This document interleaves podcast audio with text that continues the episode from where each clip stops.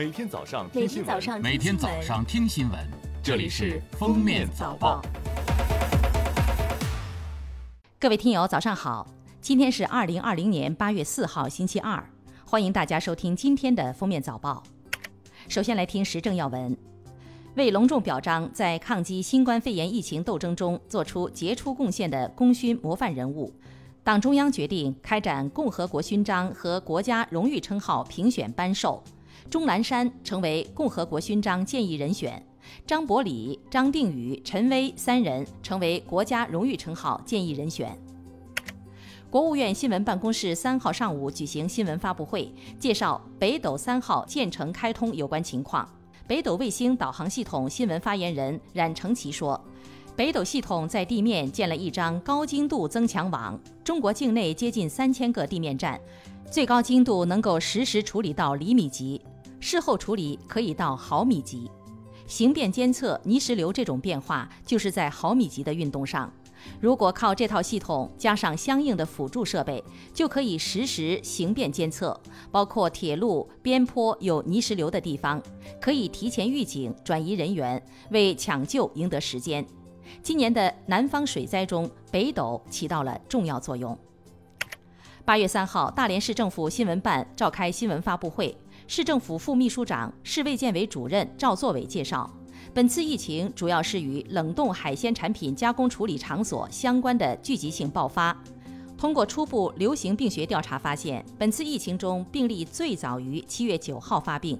凯阳海鲜公司病例的发病时间早于该公司之外病例，提示本次疫情可能起始于凯阳公司海产品加工车间，之后在加工车间迅速传播，并往外扩散。近日。教育部和国家邮政局联合印发《关于进一步做好2020年高校录取通知书寄递工作的通知》。通知强调，要确保精准投递，严格录取通知书投递签收流程，原则上坚持本人当面签收，不得投递至智能快件箱、信报箱、带投自提点、物业或收发室等。要求高校和邮政企业要严格落实新冠肺炎疫情防控常态化的工作要求，做好录取通知书邮件寄递的防疫消杀工作。下面是今日热点事件：央行发行的紫禁城建设六百年金银纪念币，八月三号在故宫正式亮相，并在建福宫举行了盛大发行仪式。七枚金银纪念币背面包含故宫三大殿、铜鹤、麒麟等图案。一公斤纯金打造的纪念币背面图案是紫禁城鸟瞰全景，在现场成为了主角，被网友誉为史上最贵故宫地图。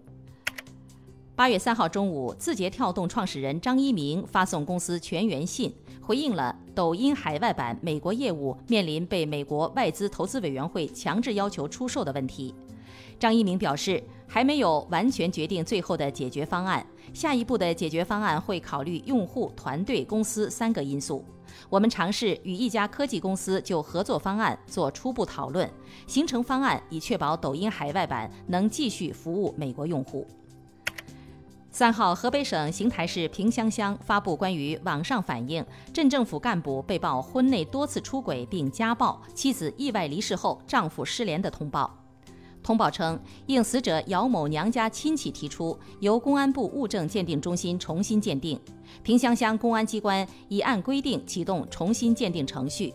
死者丈夫王某系平乡乡河谷庙镇工作人员。对于网上反映王某出轨的情况，由平乡乡纪委监委对其启动调查，调查进展将及时向社会发布。最后来听国际要闻。日前，由联合国粮食及农业组织、国际农业发展基金、世界粮食计划署等机构联合发布的报告显示，新冠肺炎疫情可能导致全球饥饿人数在2020年大幅增加，今年将新增1.3亿饥饿人口，全世界将有6.9亿人处于饥饿状态。联合国的研究报告发布预警，今年共有25个国家面临严重饥饿风险。世界濒临至少五十年来最严重的粮食危机。新加坡移民与关卡局、人力部和教育部三号发联合文告宣布，从当地时间八月十号晚上十一时五十九分起，所有入境者只要是在指定设施以外履行十四天居家通知，期间都必须佩戴电子追踪器。当局表示，追踪器采用全球定位系统以及 4G 和蓝牙信号来断定佩戴者是否在住家范围内，并不会储存任何个人资料，也没有录音或录像的功能。搭载两名美国宇航员的美国太空探索技术公司龙飞船二号返回地球，降落在美国东南部佛罗里达州海岸附近，完成首次载人试飞任务。美国航天局说，这是四十五年来搭载美国宇航员的飞船首次通过降落方式返回地球。感谢收听今天的封面早报，明天再见。本节目由喜马拉雅和封面新闻联合播出。